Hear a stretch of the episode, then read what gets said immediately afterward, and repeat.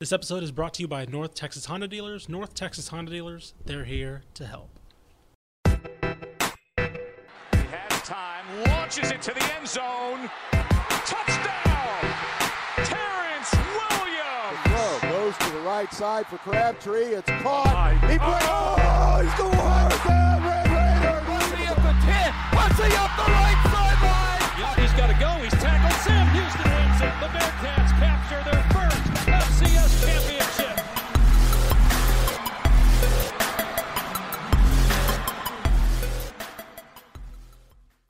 Welcome, everyone, to the Republic of Football. I'm your host, Ishmael Johnson.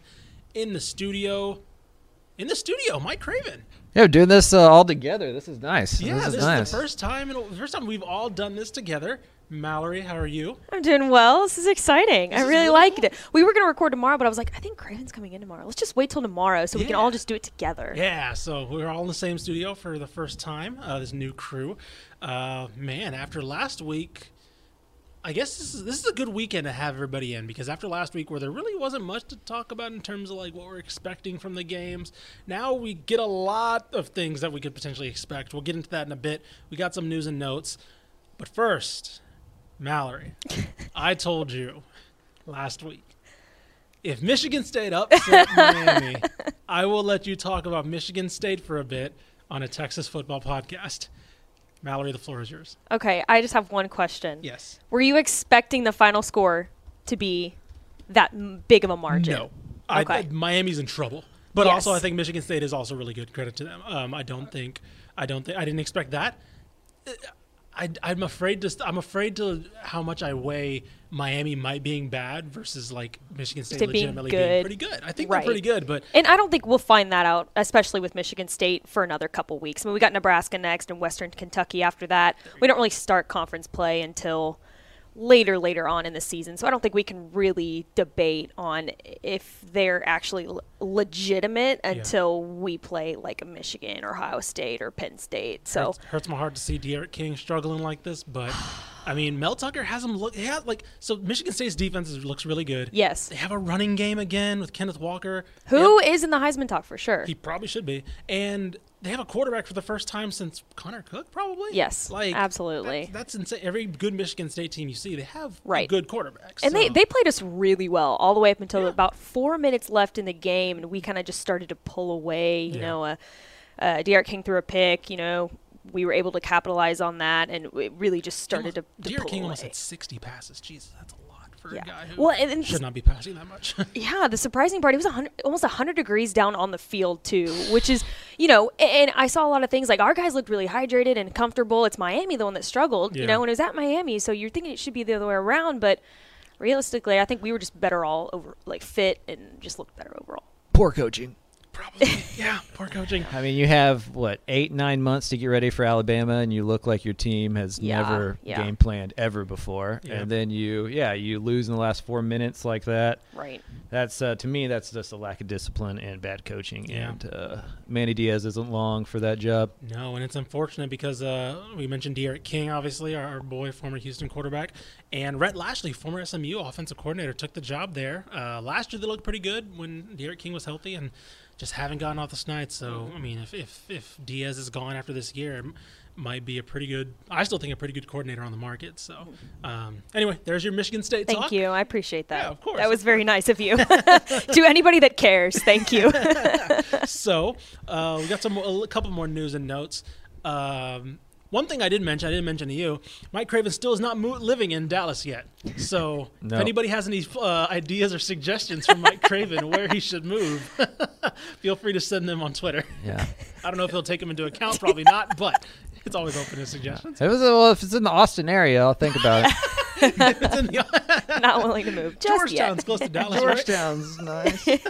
Um, Nothing north of Temple. yeah. Uh, seriously though, the last news and note: um, Charlie Brewer. Of course, we remember him from Lake Travis to Baylor. Uh, transferred to Utah this past year. Uh, reportedly, has already left the program. Um, from what I understand, from what it looks like, he was benched for Cameron Rising. Uh, Utah, which is an odd destination for former Texas quarterbacks, Cameron Rising and Ja'Quinden Jackson are also there. Um, so again, let me see. I'm trying to bring up a stat line. It was not great. Of course, he's battled in Charlie Brewer's battled injury. It's- I think we kind of hoped that he would kind of find his form, kind of the, the what he flashed during his sophomore year a little bit um, in a new environment. Did not really look like the case. Let me see right here. So against BYU, he was 11, uh, 15 of 26 for 147, eh, one touchdown, one pick. And then against San Diego State, the game he was benched, 15 of 26, 14 of 26, excuse me, for 104, 53% completion, no touchdowns, one pick, three sacks. So again, bench for Cameron Rising, who is uh, kind of coming back out of nowhere after kind of getting lost in the depth chart at Texas. Um, and Charlie Brewer has left the program. It, he has he is apparently using his uh, by all indications going to use his last year of eligibility. We'll see what happens with that, but Dr. Brewer. I was about to say, like, I think he should just probably be done. Done. Like, he's, he's had so many injuries, and a lot of them were concussion related. Like, you know, it's, I, I don't know. He just doesn't seem like the quarterback that we thought we were going to get his sophomore year. I'm never going to be the guy who tells somebody else like when to stop playing a thing that they love to play, but Sure. it, it definitely does seem like, you know, he's about to be on his third school if he does take that route. It's not like Cam Rising had been lighting up the world or anything when he played in 2020. So, yeah, I think writing's on the wall uh, for Charlie, but you know he just got to do what what he, what makes him feel you know feel best. And I don't know what his academic situation is. Maybe Sure. he is working on a master's or you know a doctorate degree or something like that. Yeah. So, uh, like I said, we'll, we'll we'll keep track of that, see where he ends up. If he does continue to keep playing, still going to root for him. By oh, you know, everybody at Baylor still loves him. Um, everybody at um, I know so many fans who you know, as frustrating as his play on the field was, they they hate they hated the idea of benching him just because of what he flashed and what kind of person he proved to be. So- I might be the expert on Utah's quarterback room. it's wild, right? Right, because I mean, I covered Lake Travis, Yeah. right, and the preps days, and then when I was on the recruiting beat, I went out You to out- Newbury Park and talked to Cam Rising, hung out with his family for a while. I've known Ja'Quinden, you know, since he was like in eighth grade Yeah. or whatever, and so yeah, I may know more about the Utah quarterbacks than I do That was such about any weird- quarterback room in the nation. That was such a weird collection of talent because Yeah. they all announced within like a month of each other that they were all going. So I don't know. Um, we'll still we'll still have a reason to keep track of Utah, I guess, with Cameron Rising. It's a beautiful Quentin campus. Jackson. So yeah. Um, anyway, yeah, let's get on to our picks. Uh, we got a great slate. I think we got a gr- pretty pretty great slate, Mm-hmm. like top to bottom, uh, as far as early games to late. We're gonna get into it right off the bat. Iron Skillet. Mallory, take it away. Starting off strong, SMU at TCU this Saturday, September 25th at 11 a.m. You can watch this on FS1, and TCU is favored by just nine points, which I think is a little bit. I think it's gonna be a little bit closer than that. Mike, what do you think about this? This is one you're gonna be at. Yeah, I will be at this game. It's the hundredth rendition Mm-hmm. of the Iron Skillet. It was supposed to happen last year. Obviously, it was canceled. So the second straight home game in this one Mm. for TCU. I know SMU's not too excited about that one, but uh, Fort Worth versus Dallas is always an argument I enjoy being a part of, and so this will be my first one to watch in person. So I'm excited there. To me, this is all about TCU's secondary versus SMU's passing attack. That's where this game is, is going to come down to. I think TCU's offense is going to have success against SMU's defense. So it just becomes does Tanner Mordecai and his collection of, of wide receivers and tight ends can they you know make do against a Big 12 defense that's well coached and had an extra week of preparation. So uh, the two storylines for me are yeah the TCU defense for the SMU offense, and then is it is it better to have the momentum coming off of a hail mary win like SMU had last week, where you're just feeling great about yourself, or is it better to have a week off? Sure. And yeah. so I think you will have that kind of conversation. If SMU comes out hot, it'll be like, wow, is TCU kind of rusty, kind of slept walk into this one? Um, or do they look like a really rested team that had an extra week to prepare? Yeah, I think that one of the things that was interesting was, well, first uh, shout out Rashee Rice for kind of starting off that TC uh, uh, Fort Worth versus Dallas battle. Um, where's he from again? Uh, Fort Worth Hills he's or from something like Fort one of the Richland area. Hills or something, Something like that. And let me, I'm trying to bring that up before I. Anyway, but he he basically uh, he told uh, Joe Hoyt in the story, uh, yeah, North Richland Hills. So he he basically was like everybody comes to Dallas. Yeah. Everybody everybody If you're coming to, visit Texas, you're going to Dallas, not Yeah, to Fort Worth, right. and, And that, that they don't want to play us, Right, they don't want to play because they beat them last they beat time. them last time, and yeah, of course TCU fans are like, "Oh, that was the first time in however long," and Yeah. so like it's it's gonna be great. This game is gonna be a lot of fun. I'm, I think I'm gonna lean TCU covering this. I think Wow. I think so. I Okay. think so. I think So for me, this is obviously going to be a strength on strength battle, right? TCU's defense versus SMU's offense, but I like TCU's offense going into this SMU defense. I think that for what they're going to try to do, which is run the ball, obviously, I think they're vulnerable to whenever Max Duggan can throw the ball. I really do. SMU SMU is vulnerable. I mean, and I think they've done a better job at protecting him this year, Max mm-hmm. Duggan. Yep. And so I feel like up front, TCU wins that battle. At least on the other side of the ball, not the strength v strength matchup. Um, I think they win it on offense, and so I don't know if SM. I don't know. The, the the question mark to me obviously comes in which strength. You know, does TCU's pass rush refind itself and you know make Tanner Mordecai's life miserable? But I don't think it will. I think it'll be fine. But I think TCU's offense is actually one that's going to control this game for them. You know, they gave up 30 plus to Cal. That that True. concerns me about the TCU true. defense. They've they've had to replace a decent amount of talent in that secondary over the last couple of years, and that's kind of caught up to them a little bit.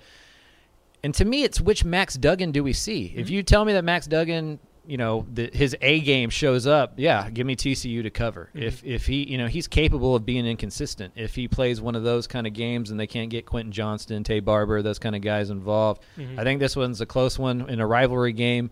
Nine points seems like a lot. I'm probably going to lean towards SMU plus nine. Okay. What's next, Mallory?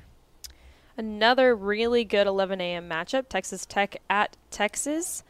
You can watch this on ABC, and Texas is favored by eight points. Check out that Tahj Brooks profile we put Yeah. out today. A Yeah. little, little shout out there. I this one I'm excited about. Me I- too. This one's one of those where like I feel like I'm starting to think Texas Tech is better than most Mm-hmm. people think Texas Tech is, and then this one's going to kind of show me if I'm on the right track or not. And Yeah.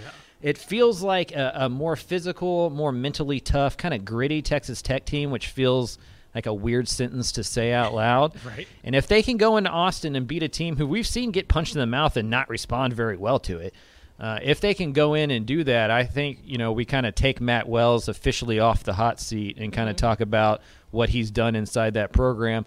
And conversely, if they go down there with all this momentum and get beat by double digits or something like that, now it's like, okay, what was that Houston win in week one? Does that really matter? And then we start talking about UT and what they are. So to me, this is one of those ones where we can get some questions answered, or it's going to be one of those where we leave with more questions than, than what we went into. So it's, it's a very intriguing battle to me. I think so. I think that for me, one of the biggest questions is how healthy is Roderick Thompson? Because if they can go at this Texas State, just Texas, uh, Freudian slip there, uh, Texas defense um, with two running attacks, two running backs that are both very capable, and we saw how vulnerable Texas was to a good running attack against Arkansas. If they can attack them with Tahj Brooks and Roderick Thompson, I don't know. You know, I, th- I think that you know he got he got four carries. Roderick Thompson did uh, last last week, and so you know maybe the, I don't know if they were just bringing him along maybe maybe for this game or who knows. But he is playing again, um, so I think the spread was a little too much. This gives a lot of respect to Texas, especially what we saw last time against another Power Five team. Um, I think Texas wins, but I think Texas Tech covers this. Like you said, I think this is a team that can get punched in the mouth. It would not shock me if Texas goes up 14 nothing. Right. I think Casey Thompson's going to come out, have this offense moving a little bit better. But I expect Texas Tech to respond now. I mm-hmm. think they have that counter punch in them. And so give me Tech covering, but give me Texas outright. I still haven't, you know, maybe this is the game that proves me wrong about Texas Tech being able to be hit this other level, but um, I'm still a little hesitant on what their ceiling might be. And I like that Texas Tech got a lot of receivers involved last week. Mm-hmm. Tight end even had a couple sure, touchdown sure. passes and stuff like that. And Texas' secondary is not great either. Mm-hmm. And so there's going to be some matchups to take advantage of there for Tyler Shough and company. So yeah, it, I take the over. That's the, that's the Right. that, that's the part I feel most confident confident about. And Tech's been known to spoil Texas's plan too. Yeah. La- Last year, that game was really good, so I'm hoping it'll be just as good this year. But moving on to Texas State at Eastern Michigan, it's gonna be Saturday at 1 p.m. You can watch this on ESPN Plus, and Texas State is favored or is not favored. Excuse me. Eastern Michigan is favored by six and a half points. All right. How much um, of this game do you think you'll be able to watch? Oh my god! All right, because I like pain. I'm probably gonna watch all of this game. Um. Oh jeez, I like man. So let me let me Go- give you yeah, let, me, yeah, let me give you a scenario. Yeah, right? right. To me, this is one of those things where you can eliminate the incarnate word loss Okay. if with a good performance Yes. here. I think Jake Spavital can go. Look, we were missing a lot of guys last week. That incarnate word team is really good. We put up 34 plus points. We just didn't have the horses on defense because of whatever situations were going on last week to compete over four quarters. We went into Eastern Michigan. We beat them. Everything's fine. It was just an aberration of a week. If you go there though and you lose by 10 points or more, what is going on in San Marcos and where do you go from there? And so that that's that's the thing here is like this feels like one of those like you you're going to see how much the locker room it really believes in Jake Spavital. If it's a inspired performance, they're just as talented as this Eastern Michigan team. They can play with them. If they go in and just lay down and just get beat, to me that's a sign that you've lost the locker room and that can't happen in year 3. Yeah, I think the issue with me, the issue for me is, and this is with respect to Eastern Michigan, this is a game about Texas State, right? Because I'm looking at their schedule, uh, Eastern Michigan's. Okay, cool. They threw the ball well against a bad UMass. They got rocked by Wisconsin. I'm not going to hold that against them. And they beat St. Francis FCS. You know, so like I don't know really what how much to take from that. They beat a bad uh, UMass by two scores, 14. Eh, you know, like I don't know what to take about this, and so this is going to be about if Texas State's offensive line can hold because the fact that Brady McBride was running for his life against SF, uh, UIW, like that's inexcusable. The fact they couldn't run the ball really consistently, um, the fact that they couldn't stop anything in the secondary. So, give me Texas State outright because they need this win. I think they need mm-hmm. this win mm-hmm. because when I looked at their non-conference schedule, you know, obviously we expected the UIW win, but they were somewhat on, until that loss. They were on pace to basically do, I think, three and one Yep. in that non-conference, and I think they need this more than UIW than than Eastern Michigan does. So You're staring at one, one and 4 exactly, if you lose heading this into game. a tough Sun Belt slate. So Yep. give me Texas State outright.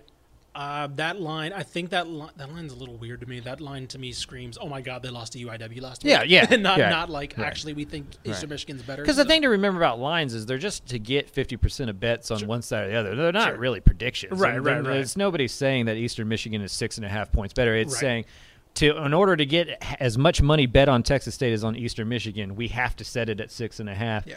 Uh, the average better is just going to see that they lost to an FCS team last week and just feel like anybody can beat them. I don't know if that's exactly true or not, and we're going to find that out this week. Yep. Coming up next, we've got Texas A&M versus Arkansas this Saturday at 2:30 at AT&T Stadium, a neutral site. You can watch this game on CBS. Texas A&M favored by five and a half points. This is going to be really exciting. I think I think Arkansas is going into this game with a little bit of fire. You know, they're you're- they're going in at three and zero. They've already upset a top tier college team in Texas already. They're going to be looking for their second this week. We're still considering the Longhorns top tier. Top At the time, top I, I feel like time I, I can make I can make the joke. I You can can make, make the, the I. I can make that joke. I I am old enough uh, to remember this game being like one of the best games of my childhood. Like Sure. A and M Mhm, Arkansas was always fantastic. It's cool that Arkansas is kind of getting back to that a little Mm-hmm. bit. Coach Pittman there is just doing a Herculean job. seriously, good job. I for a guy like me, a person like me, I love like this is this is like my jam, right? They're gonna line up and they're gonna just hit each other, Yeah. and like the first one to not stand up for the eight count is gonna lose. And that, I mean, to me. Like the SEC has a profile that isn't reality. You know, Right. most of them are Especially not spr- anymore. right. They're Yeah. all spread teams that like score 30, 40 points. This is going to be one of those SEC games that like everybody talks about, and I'm pretty excited to see not what this A&M defense has because I think I know what they are. Mm-hmm. It's more we're going to find out what this A&M offense is, and if that A&M offensive line is coming together, at, uh, coming together. Uh, in a good way, because you know, take away Kenyon Green, and I don't know if we know too much about those guys. So Sure. this is going to be a, a real test for a team that only scored 10 against Colorado, and they're going to need some from their quarterback. But for me, this is running uh, running the ball against running the ball, and uh, I think it's going to be a close one. A&M minus five was a lot closer than I thought it was going to be, uh, but I think it's a fair line. I think it's a fair line too. The thing that I'm I'm excited to see this A and M or this yeah A and M defense versus this Arkansas offense because you know you mentioned it, that's Sam Pittman's side of the ball. That's what we know this A and M side of the ball. The A and M team's going to pride itself on. I don't know how good do we think this Arkansas defense is, mm-hmm. right? Because obviously that's going to be the make or break for A and M because they're going to have Zach Calzada forced to make plays, right? Regardless, like they're not going to win every. They're not going to be able to win every game with just Isaiah Spiller and Devon Achane. So we want. So I'm wondering what happens when because right now we have Rice, Texas, and Georgia Southern as tests for this Arkansas team, right? Right now, probably looking like Texas is not the offense that we thought it was going to be. So, you know, shutting down those three teams what's that really say about this Arkansas defense, right? This isn't if they come out and granted, A&M might not be a very good offense either, so they could come out and look pretty solid. But I wonder about the top end potential of that, and I think that's where I'm a little hesitant. I think I'm going to go A&M, and I think I'm going to go. They're going to cover this, but it's not going to be. I mean, it, this goes without saying, not going to be high scoring at all. Like this isn't going to be a game where Zach Calzada is going to have to put up 28, right? I think I, I think 21 gets it done. I These games have been weird though. They have been weird. That's the that was the other thing I was going to mention. Arkansas A&M. It's a weird game. It is a weird It's neutral game. site. Neutral It- it's, site. It's a weird. It's been a weird game the last couple of years. I mean, And like, also, um, I was reading a preview. I forgot where it was. I think it was uh, Saturday Down South, where they had one of the reasons A and M was going to win, and one of the reasons was just was because they just do against Arkansas, and it's like that's kind of true. They just do. Like going back to Kevin Sumlin, they've just won these games, and it's always weird. It's always up in the air, and it's like. Uh, I don't know. It's been the case since like 2011, I think, where they've just won, beat Arkansas, and so like I don't know what it is, but I mean, this would be a year to like have that narrative flip because of how Sam Pittman has them playing. But um, it's kind of one of those, you know, Oklahoma winning the Big 12, you know, choose it until they don't happen, man. Yep. I think Arkansas's defensive line's pretty good. sure, okay. I, I think their front seven's pretty good, and that's gonna force Calzada to do some things uh, in the past. And to me, it's what will Jimbo allow him to do? Right. Some of it's that too. Right. Will the game plan be? Look, our defense has only allowed 17 points through three games. We only need 21 to win this one. We're just not going to make mistakes and play field position. Or does Jimbo go? Look, if we can get to 21 points by halftime, this game's over. And so And also, I would say, I mean, KJ Jefferson is not that good of a thrower either. Right. And so, like, if A&M's defense comes out and holds Arkansas and on, you know, run, run, all of a sudden you look at third and long, Yeah. right? Yeah, they- yeah. You're, they're in a similar struggling position. And that's and that's the point. Whoever wins first down offensively. If A and M's offense does better on first downs than Arkansas's offense, A and M wins this game. If it's vice versa, Arkansas wins this game. Yep up next, we have Baylor versus Iowa State this Saturday at 2:30 p.m. You can watch this game on Fox, and Iowa State is favored by seven points. And I think one of the most interesting aspects of this game will be the matchup between Iowa State's defense mm-hmm. and Baylor's run game. Mm-hmm. Um, I saw this stat. It said Iowa State has held four consecutive opponents under 100 rushing yards, and mm-hmm. Baylor has already rushed for almost a thousand yards and has 11 touchdowns in just three games. So I think that'll be one of the most interesting aspects to this game. Yeah, I mean the that to me, yeah, I think that's dead on. I mean, because if they can't run the ball, then it's all on Gerry Bohanon, and I don't think anybody knows exactly how that'll go. Um, you know, it, it could get ugly that way if he's forced to throw the ball over 30 times. I think Iowa State covers. Absolutely. If he's able to throw the ball 22 times, I think that means Baylor's right there in that game. I think I have a question. Is there a team we know least about in the state than Baylor? Because I, I would argue Houston, but yeah, I mean, maybe, Yeah. but at least Houston has Tech. You know, Baylor's played Texas State, Texas Southern, and Kansas. Right. Like, you know, granted, I am a Texas State grad, but they ran the ball pretty effectively on some pretty bad teams. it's right? true. It's true. And so I'm wondering. Again, the defense did what it needed to do. Sure, fair enough. They've been so far up to the billing, and there's only there's only so much you can you play who's on your schedule, right? So I'm mm-hmm. not trying to hold too much against them, but I feel like we're about to learn everything about Baylor in Yes. this game in particular because you're going up against a pretty good pretty good offense, a really good defense, a really good coach, and all of a sudden you have players that can counteract whatever you do on both sides of the ball. And now Baylor, it's going to be for the first time. I guess I mean against Texas State was some you know some back and forth, but they kind of put it to bed late. A team that you know is going to have to have them adjust a little bit. It's going to make them adjust a little bit. So, like I think I think Mallory was right on when she said it's the running game versus this Iowa State mm-hmm. defense because we know that Ebner and Smith are going to be what they're going to be leaning on, right? They're going to try to get those guys 15, 20 carries each, Right. right?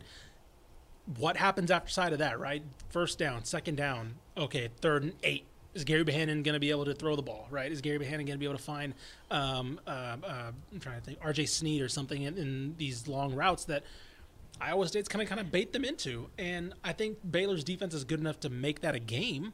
um, to where you know they're going to get some chances on offense. I don't think they're going to. This game's not going to get out of hand. I'm going to put it that way. But um, is it going to be one of those kind of frustrating 17 to three games for like three quarters, mm-hmm. where Baylor's constantly getting chances on offense and just can't get anything done? Which unfortunately we've seen from Baylor the past couple of years, where they've had good running games and couldn't just get anything downfield. And to me, some of that's game plan. And if I'm Baylor, I'm coming out and I'm letting Bohanon throw the ball on early downs. Sure. You know, Iowa State's going to stack the box. It's going to be one of those where they're, they're, you know, run on first down, run on second down. Now it's third and eight. Well, get away from that. Mm-hmm. Throw it on first down. Get it, get some rhythm going and kind of break some tendencies. Because if they don't, I do think this Iowa State defense just loads the box. And even if that Baylor offensive line is just stellar, mm-hmm. you can't block eight people mm-hmm. with five and a tight end. So. Uh, he's going to have to extend the plays. I would hope that the offensive coordinator lets him do some of that on first down when when there's a little bit easier to do than on third and nine. Coming up, a really fun one. UTSA at Memphis this Saturday at 2:30. You can watch this game on ESPNU, and Memphis is favored by only three points. Most important game in UTSA football history to me. Really, I I really do think that a win at Memphis puts UTSA Uh-huh. in the real. On a national level, they start getting talked about on the G. Like when people start talking about G five schools, UTSA starts Think getting UTSA. listed in there. When we're talking about, you know, especially as musical chairs, conference realignments going on. yeah. Um, if they go in there, out there, and they lay an egg. I, I think that kind of gets them written off a little bit, you know, uh, from people that aren't you know familiar with the program. So, to me, this is the most important game uh, for UTSA in, in its history, just because so much is hanging in the balance in terms of national perception. Sure, I 100% agree with that. I, I can. I when you said in history, I was a little hesitant, but then I was like, no, compared to in context of what's on the line, Yep. where both teams are, kind of, you know, Memphis being that established Group of Five power, and also realignments on the horizon, baby. Like if they come out and beat Memphis, is the AC looking? Ooh, hello UTSA. you know, because you got San Antonio, you have you have a dome stadium. There's you a have lot, AC right. losing a Texas team in Houston. Mm-hmm. Yep. Like, do they want to maintain that? Do they go after UTSA? Um, you know, I think yeah, I, I can definitely see that. I think to me, this game is weirdly going to come down to another Texas player that does not play for UTSA. Quarterback Seth Henigan, which is weird for me to say. Memphis starting quarterback Seth Henigan because I've heard that name. yeah, you've heard that name, right? Uh, piloted some pretty good Denton Ryan teams where he at times did not look like the strength of that team. Um, he's playing pretty well. Yeah. It's really well. I- think that's been one of the biggest surprises is how I didn't think this was a kid that was ready to start in college. Um, and he's played pretty well. And granted, he's going against a really good UTSA defense now. What does the kid look like in probably the most high profile group of five game of the weekend against a defense that's going to be well coached and ready? Jeff Traylor, Jeff, Tra- there's no doubt Jeff Traylor looked at it. He's like, oh, they got a true freshman quarterback. Mm-hmm. That's where we can win the game. Put the pressure on. Right? That's where, yes, he's going to absolutely try to make Seth Henigan's life hell. Can he do it? Potentially. I think he's going to try. Offensively, I'm not as worried about UTSA in this one. Um, I think they will be able to. I think they've really been smart with how they've handled Sincere McCormick. They haven't. They've. I think Frank Harris has improved tremendously as a passer. I think because last year there were times where I just did not think he could win you a game. He maybe would do it once or twice a year, but I thought if you depended on him to run your offense, you're gonna have a lot of uh, shortcomings. And you can tell that the coaching staff knows what those shortcomings are this year more Yes. than they did last year. Because you remember, they didn't have a spring with them. Yep. Mm-hmm. They didn't really have a real summer with them. Uh, I think they know what he can do well and what maybe he struggles with, and they're only asking him to do what he does well. Yes. And if that can continue against a tough team on the road, it really comes down to what quarterback makes the most mistakes. Yeah, Um, you know, both it- of them are capable of doing Right. that. If if you tell me that UTSA has two interceptions and Memphis didn't throw any, give Yeah. give me Memphis, you know, pretty easily. And if it's been- reversed, I think UTSA can go win this football. And that's been a big difference. I mean, you look at so I'm looking at Seth Henigan right now. He has one pick. It came last week against Mississippi State on the whole season. They beat Arkansas, Arkansas State 56-50 or 55-50, five touchdowns, no picks, right? He's taken care of the ball. And Frank Harris, I mean, granted they were they, they just they took care of business against uh, Middle Tennessee, but two picks last week against Middle Tennessee. Yep. Um, has not been the cleanest, but you know, I'm gonna oh, man, I'm gonna say one's UTSA hard. outright. Woo! I'm going for it, man. This is that reverse jinx from a Texas State grad. um, Yeah, I, I think I just I to me I'm taking Memphis plus three, and this could be one of those like uh, that way if I'm if I'm wrong I'm Yeah. like still happy about Oh, it type of go. situation. Yeah. Uh, but it just feels like a little too much. Mm. You know, like this just Mm-hmm. feels like a step up and like a, you know, like in the NFL, how you have to like go to the playoffs and get beat a couple times before Right. you can like advance in the playoffs. This feels like UTSA is kind of like first introduction to big time G5 football. Sure, sure. And it just may be a little bit too much. But I mean, a Jeff Traylor team has never really looked overwhelmed in the history of me watching Jeff Traylor teams. So they're going to be ready to play. I, I think this may be the game of the week. I mean, It's Texas gonna be so A&M. Arkansas, Yeah. Tech. I mean, there's a lot of games this week, but this one, this one could be a really good game for guy for people who like don't just watch the big Power mm-hmm. Five schools. Right. Coming up, we have Rice versus Texas Southern this Saturday at 5:30 p.m. You can watch this on E ESPN3. I'll make it a little bit interesting. Okay. Neither team has won a game yet this season, That is the truth. so there will be a positive outcome for at least one of these teams. Zero zero tie. Oh no. No. just just run just runs out. It just runs out. Both Look, coaches just look at you. Just No. want to leave. We're, just, we're, just, we're good. No overtime. Just this is a punishment game. If anybody out there is listening right now and you have a kid who's been acting out a little bit, sit them in front of a TV at 5:30, give them ESPN three, and make them watch every single snap of this game. yeah, this is gonna be bad. Um, Texas Southern still looking for its first win under uh, uh, Coach Mc- Coach McKinney. Rice better win this. Let's Yeah. put it that way. 'cause, I mean, Gotta Texas Southern st- they're still looking for like college level athletes, basically Mm-hmm. under under Clarence McKinney. You know, we, uh, you know, Greg's talked about that. He, you want to believe in that he has that program and what he thinks that program should be. They, he has a good idea in mind, but I mean, when you're building, especially at that level, having a year like they did last year with COVID, like it's just detrimental. And so, like, this is basically year one, right? like this is for him, and so. This is a game where Rice needs to be feeling good Mm-hmm. about themselves. This is a game where Luke McCaffrey needs to be coming out looking pretty good. If he's healthy. If he's healthy, oh, geez, that's right. I completely forgot. That's the thing is they lost they lost jeez. Green and McCaffrey at at one point last week to what looked like head injuries. Right. So Oh, they may be on be a good. Mm-hmm. third string walk on quarterback playing against Texas Southern. That's why I said it's a punishment game. yeah. God. I mean, this could be some some pretty bad football. Nonetheless, nonetheless, what is Mike Bloomgren's third year? Yeah, Or- the third year. offensive line and defensive line should say, be. they They should should be able to run the ball 80 times and win the football game. Right, exactly. I think it should be very much control thing. Get out healthy. You know, no Mm-hmm. more injuries. We'll see. Looking at you, Houston Clayton Tune. Uh, nothing like that happening, and you should be out of here. So, yeah. Sorry, Clarence McKinney. Uh, maybe n- next week. I have no idea who they have next week. Not not this week. No wins. They're playing North American at one point this year. That's the chance Yeah. Okay. Yeah. Sure. That might be the. Ch- yeah, man.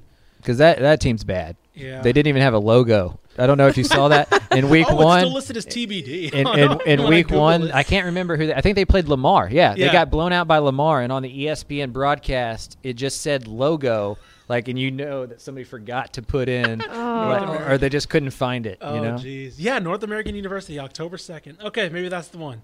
Maybe that's the one. I'd rest some of my starters this week. Yeah, yeah, I would why too. not? Why not? Moving on. God, I'm never going to be allowed at Rice. you aren't. That's okay. Moving on before Craven gets Chuck Poole is the best SID in the business, by the way. He really is. Sorry, go ahead. Sorry. I'm derailing this. Anyways, next up we have North Texas at Louisiana Tech this Saturday at six. You can watch this on Stadium, and shocker, Louisiana Tech is favored by eleven and a I half. want your opinion. Yeah, ours. you you, I- you I- called La Tech and SMU as a shootout last week, Yeah. and that was you nailed that one. I did. I just You're the Louisiana Tech expert. yeah, I guess, I guess so. I think they're going to do the same thing that they they did at SMU. Um, obviously, less of a competition. Um, I think they're going to put up a lot of points very quickly. They're such a fast-paced team, um, and I just I really just don't think UNT is going to be able to keep up with such a fast-moving offense like La Tech is. And just by watching them last week, it's just man I, I I really wish i was wrong i wish i had called that game wrong and i wish it was closer but i mean just going back to last week it was just the tone was just set early on when just jace ruder threw that pick on the very first play of the game it was just set and if they come out like that again it same same exact thing's going to happen at this game North Texas was tied, or not tied. They were down to SMU seven to six at halftime. Mm-hmm. Since then, they've been outscored sixty-eight to six. Oh my goodness. So Yeah. uh, I think this has the makings of a game where UNT comes out definitely better than last week. I don't think they get blown off because I don't think they make so many mistakes early. I don't think they give up as many big plays right off the bat. I don't think La Tech's defense is as good as UAB's. And so I think this is a game where I think in the third, early fourth quarter it gets away. But this would be, I wouldn't be shocked to see this as like a final score 38 20 game. Where you're just like, oh man, they're within were- a touchdown. they were up- they're within right. a touchdown. Jace Ruder maybe gets some things going again. Because I do think what we saw against SMU wasn't a fluke. Right? No. I do think they are capable of hanging in there, but it's just when those backbreaking mistakes come and you Early know this on. Mm-hmm. defense when you when you know this defense isn't going to stop big plays, you just can't have that. And so I think if he takes care of the ball early, they can stay in this game for the most part. I don't think they can stop La Tech to be from scoring, Mm-hmm. and I don't think their offense is consistent enough to keep up, just like SMU did last week. But I do think they look a lot better than they did against UAB. I don't think that they turn they're turning the ball over early, but I do think this is one that pulls away late. I'm gonna say La Tech covers this because I think late. I think they're teasing maybe like seven, maybe it's seven to eight points for most of the game. Yeah. Before maybe They start to getting pull away a little double bit. digits or so late. So Yeah, Do I you agree with that. Do you think is there a team Jace Ruder versus a team Austin Aune, or is it just they're going to ride both of them and see who's playing better that day? Because I mean, I feel like at one point we had kind of turned a corner and thought Ruder was going to be Right. the guy. yeah, Right. Uh, and then he struggles, you know, six of thirteen for thirty-four yards. Right. You Yeah. know, and I, it just feels to me like, and I, I said this about a, a few teams. I, there's just no identity. I don't know what North Texas Right. is doing offensively. I know they want to run Torrey as much as possible, Mm-hmm. but you can't ask them to run against eight, nine man R- boxes exactly. the whole time. They're going to have to figure out something in the passing attack. Mm-hmm. To me, that means you just pick a guy and you got to just And that let was- him. You got to let him Exactly. suffer a little bit sometimes. that was the biggest problem last year, not being able to really solidify Mm-hmm. a starter before every game. It was either a toss up between Austin Aune or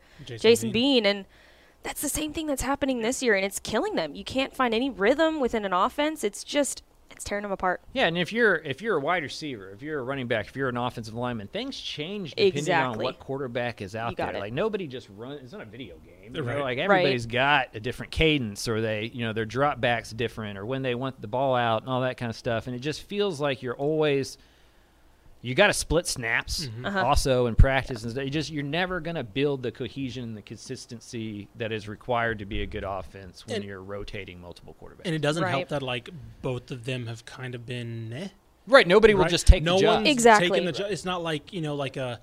It's not like a Texas with like Card and Thompson, where it's like, Mm-hmm. oh, Thompson's the senior, so you might as well just put him out there, and they respond better to him and whatever. It's just like Right? They're both kind of on that same level. Yeah, it's like they're know? both kind of like right. And I think last year we even acknowledged that like you know, Aune maybe didn't give the team the ceiling that Jason Bean did at times Mm-hmm. because with his ability to run, but you know that he wasn't going to mess things up either. And Right. so like this year, it's like okay, well. I don't know. Is that is that the the benchmark? You just don't want to mess things up, or do you want somebody who can make things a little bit more dynamic with Jace Ruder's arm a little bit? But the risk has to be worth the reward. hundred percent, Mm-hmm. easily. And, and if the risk isn't, if it's no longer worth the reward, if they're the same quarterback, one's just throwing more interceptions. I don't know. It's a tough, it's a tough position for Littrell to be in, and that's just one of those things that they got to figure out before they can really move forward as a program. Yep. Right, and uh, we'll see. Um, I, I, I, am going to ask you guys: Do you think Seth Littrell is on the hot seat right now?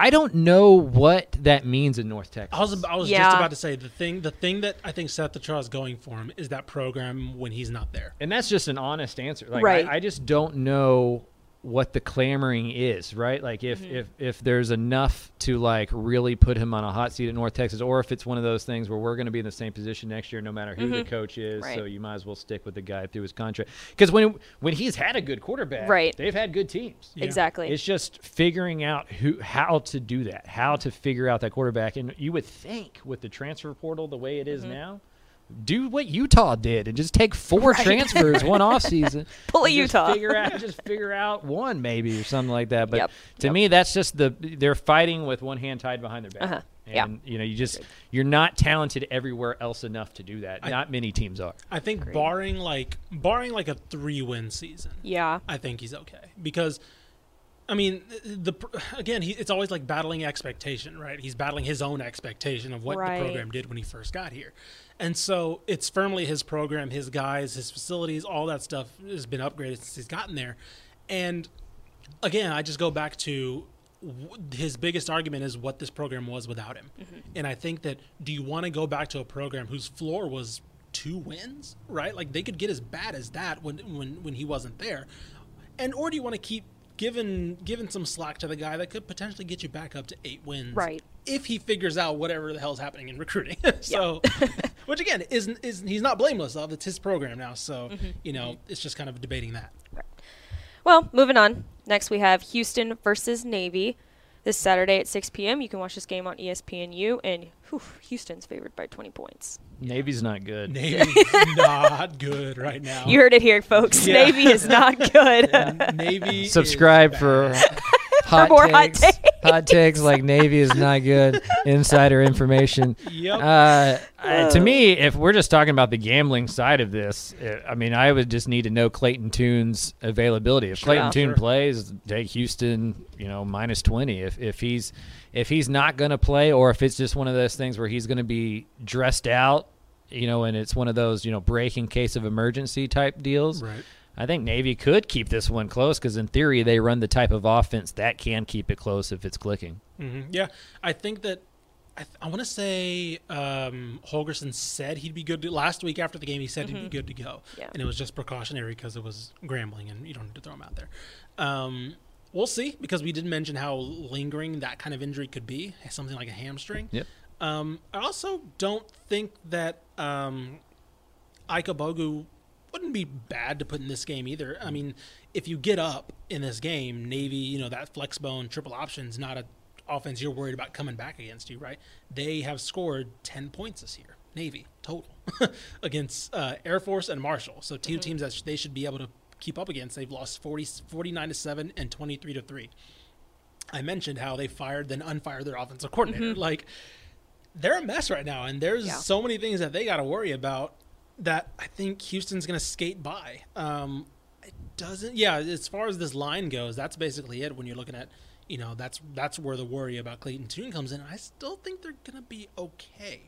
I'm going to say Houston. It's a huge line, rightfully so, but I think Houston's going to be fine in it because I'm looking back on their rushing numbers. Oh, that's worse than I thought. Um, so against Air Force, they ran 34 times for net 36 yards. Um, looking at Marshall, they ran. Is that right? Oh my God, 76 times for 337. But that's less than five yards a carry with 76 attempts. That is a bad flex bone triple option offense. I think Houston will be fine. yeah, I think they will too. I will say this: this is the most annoying week for Houston defenders. Yes, You know, Oh, like you- dealing you with the flex knees, bone Yeah. and like Lyman diving at your ankles all week and stuff like that. And you can't get I- mad at him because he's a he's a troop. He's gonna be Right. he's gonna be, he's gonna be Protecting our time. You're country. like, oh, I 23 years old and stuff. Like, yeah, kid. it's just, uh, it's one of those. This is one of those games that, like, I think. I mean, I think Houston wins comfortably, but for me, it's not going to be shocking if this is like a, you know, a 30 to 13 type of Sure, game where sure, Navy sure. covers just because Houston just doesn't keep trying to put up points or whatever, and they're just And their linemen are tired of getting right. They're they're just the they're just trying to get. They're just trying to win and get to next week. Right. You know, this Yeah, is when, yeah. whenever you're playing one of these like option offenses, you just want to win and get to next week because every now and then it just gets really weird. Mm-hmm. And moving on to our last game of the week, UTEP versus New Mexico. Oh man. Saturday, 8 p.m. You can watch this on the Pac 12 network. UTEP is favored by one and a half points, and our good friend Oh. Greg Tepper tweeted out this week this is just the fifth time since 2014 the Miners have been favored at home against an FBS opponent. I wonder where he got that stat. Um, Was it from? I don't know. Uh, I I'm super excited about this game, probably because I expect to get back home around eight o'clock. Yeah. Yeah. You know, and Yeah. so like I'm just gonna just lay back in my seat and watch some watch some, Some UTEP New UTEP Mexico. Um, ah, man, D- you asked the question earlier: Is there a team in the state that we know Little less about. of about? UTEP is a good candidate. for this. UTEP is one that we didn't bring up there that I think we don't know much mm-hmm. about at all. They were much better than their first two opponents, and they beat them handily, like they were supposed to, to go two and zero. They weren't in the same weight class as Boise State. They lost that one pretty easily. So this is kind of the first game of the year, maybe the only game of the year where it's just this evenly matched, and we're going to see kind of what UTEP is about. Because I don't think either team has this big talent gap. Sure. So it's just going to come down to execution, Mm-hmm. want to, all the coach cliche type stuff that comes with the you know a, a matchup of this much parity. So it's a big one for the Miners. They can go three and one. That's a that's a big deal for them. That's Yeah. a big Yeah. deal for them. So Especially I- heading into conference play next Right, week too. right. Like the that's uniform, big. Texas Western. Oh, man. Yeah. it's a late good. enough game where a lot of gamblers like me are going to be tuned in. You know, and so like it's a it, I, to me, and it, this is a this is a pretty important game for UTEP because this could be the high water mark of the ceiling. Right. Right. Right. This could be where you know we were three and one. We started. Look, we just don't have the horses to to compete, but we're getting there. Right. Uh, you go and you lose this game. You know where are you as a program? Man, So I'm looking back on trying to figure out last time UTEP was three and one. Because this, I mean, There's probably a reason you For- can't find it. Oh, right off the bat. Just want to throw it out there. I'm 10 years back already. Um, yeah. So, but put it this way, like, I was somebody who was asking what this program was under Dana Dimel, Mm-hmm. right? I was somebody who was asking what the direction they wanted to go when they hired Dana Dimel, right? And if they win this game, uh, by the way, the answer is 2010. Um, that's so long ago. Um, and ironically, one, two, three, four. New Mexico. They also beat New Mexico to get that mark in 2010. So that's interesting. But so if they win this game, to me the answer is just clear. Just get a guy who can coach football, right? Mm-hmm. There's no there's nothing flashy. There's nothing you're not hiring a quote unquote recruiter, you're not hiring a quote unquote scheme wizard, X's and O's doing crazy things. Right. You're just getting Baby a guy steps. who who coached along Bill Snyder for 50 years and just knows how to coach football players. Mm-hmm. And that's basically what I, if they win this game, well, even if they don't win this game, I'm starting to see that vision, right? Where you're just like, let's just get some decent guys in and get some talent to be coached up because that's one thing that they haven't had is just they they'll get a Will Hernandez, they'll get an Aaron Jones, you know, these guys that are stars and uh, blossom there, but as far as a depth and a roster, Right. they don't ha- they never had that. And if they hit this mark, the fact that they're in position to this to me is a win for Dana Dimel keeping his job and looking forward, I I don't hate the rest of this schedule. Win or lose this game, I'm going to take them to win because I'm trying to look at New Mexico. I mean, they played A&M, they played New Mexico State, and they played Houston Baptist. Granted, Houston Baptist that lost their quarterback, receivers, and uh, offensive coordinator, they only beat them by 10, right? Um, New Mexico State, not a great team. We saw UTEP come out, smack them around, right? I'm going to say UTEP wins. I'm going to say UTEP wins, and I I, I know their, I know their running backs are banged up a bit. I think uh, Deion Hankins was held out of the Boise State game. Yep. Hopefully, you would expect another week to kind of come back for him. Um, I'm going to go UTEP. They had the extra week. They're at home. They're favored. I mean, to me, they win this game. They go to three and one, and it's like, okay, well, they're going to get favored against Rice. Yeah. North Texas isn't all that great this year. That that could get you to you know 5 wins right there. You sneak one more somewhere else, and now we're talking man. about UTEP being around bowl eligibility or whatever. Yeah. If they lose this game, all of those conversations go away. Sure. And so, uh, to me, this feels like one of those like flag in the ground kind of wins if they can pull this off because a lot of eyes are going to be on there. They're going to get a lot of a lot of pub with the Jersey stuff and the and the West Texas type thing. So it's a it's a good opportunity to to kind of put one out. There. I will say, um, so last year, I know I mentioned 2010. Last year they technically started three and one, but two of them were against FCS programs. So I'm not going to count that. Yeah. Um, the other thing was, I, f- I feel like we were having this conversation similarly last year, but the difference was they only beat SFA and used ACU by like 10 combined points. Yeah, they Right? they, they, were weren't beating. It squeaking was- by those right. things. So It was not a dominant. Right, exactly. That win. that New Mexico State win earlier in the year was a dominating win, Uh-huh. and so I think they are in a different position. Again, I think it depends on if their running backs are healthy. Uh, Gavin Hardison, it, it's going to always really depend on what he does. If he decides to play like a quarterback who can take care of the ball, um, I do know they lost uh, Walter Dawn Jr., who has had uh, he's not terribly rely, uh, he's not terribly involved, but he had about four or five catches uh, this year, I think. Um, they lost him for the year in their receiving game, so it's going to be more pressure on Jacob Cowing, who I think is a star. He's a Um, stud, man. so, um, just as far as depth is concerned, that's a, a small little detriment to them. But Give me the Miners. Let's go, man. Let's get some. Let's get I some like it. UT, UTEP bowl. Talk. I'm not. I'm not betting against UTEP minus one and a half. That's do that's it. for sure. If mm-hmm. UTEP's favored, you take UTEP because That's something's going Something's on. happening. Something's going on if UTEP is favored. Well, I know Take- it's on the take the Pac-12 Miners. network, so I don't know if we'll be able to see it. So no one has the Pac-12 network. I think it's also on ESPN Plus. Is it okay? I- Well, we'll see. I think. we'll see. Don't don't quote me on We'll that. see. Pac-12 network. Yeah, that's oh god. Yeah, I don't need to giggle on. I don't know about y'all. I'm watching Rice and Texas Southern, so I don't know if I'm able to. I don't know if any of us get paid enough. I'll I'll make sure I'll have that preview for you guys on to say, I'll- Sunday. I'll- Yeah. yeah, I was about to say, you better be posting like yeah, Instagram. yeah. Give me some you. cliff notes. If you're gonna take one for the team and watch Rice Texas Southern, uh, let me know so I don't watch it. So on you don't Sunday. have to. Right. I'll take that But off your my- hands. That's what I do on Sunday. Is I just sit and I watch all the teams from Texas play their game. So if you've taken that one, then I can. You don't just, have I to. can just move All past it. Right. Sounds good to me. all right. Well, that's all we had for this week. I mean, Mallory, we're gonna come. We'll come Mallory on a. We'll have her on Sunday to have, talk full Yeah. in length Yeah. about Rice. I'll give you a full play-by-play. Just. We're just gonna ring you in once we get to the Rice Texas Southern game. You'll give us two sentences, and then that's it. there you go. There we go. We won't need. Bye, three. Mallory. we won't need three sentences. I promise. well, Sounds good to me. like I said uh, last week, if last week was a week where we knew basically nothing about any of these teams, this is a week where we Yeah. seemingly know pretty much everything. I feel like where we can really have a tent pole narrative to put for the rest of the season. Yeah.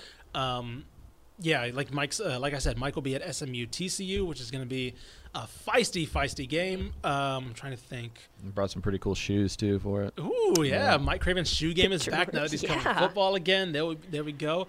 Um, trying to think. Anything else for you guys? I was gonna go to the Texas A&M and Arkansas game because I Mm-hmm. live in Arlington, Ah, but then I looked at the tickets and I was like, mm, yeah. I don't think I can afford that. Yeah, that's a. I'm sorry. yeah, I I don't just know about that one. can't do that. Sorry, Jerry. You work it. you work at Oh, Dave we- Campbell's we Texas both- football. we can- Uh, we'll see. somebody, somebody, Hey, Adam, uh, can you wanna an send me over there? We'll see. we'll see if we can make a phone call or two. that'd be Big stadium cool. you can hide in somewhere. Very true. Very true. Hello, Just say you're I- I uh, might try to you're you know you're prepping for state championship week. They, you know, uh, I'm scoping out the best areas.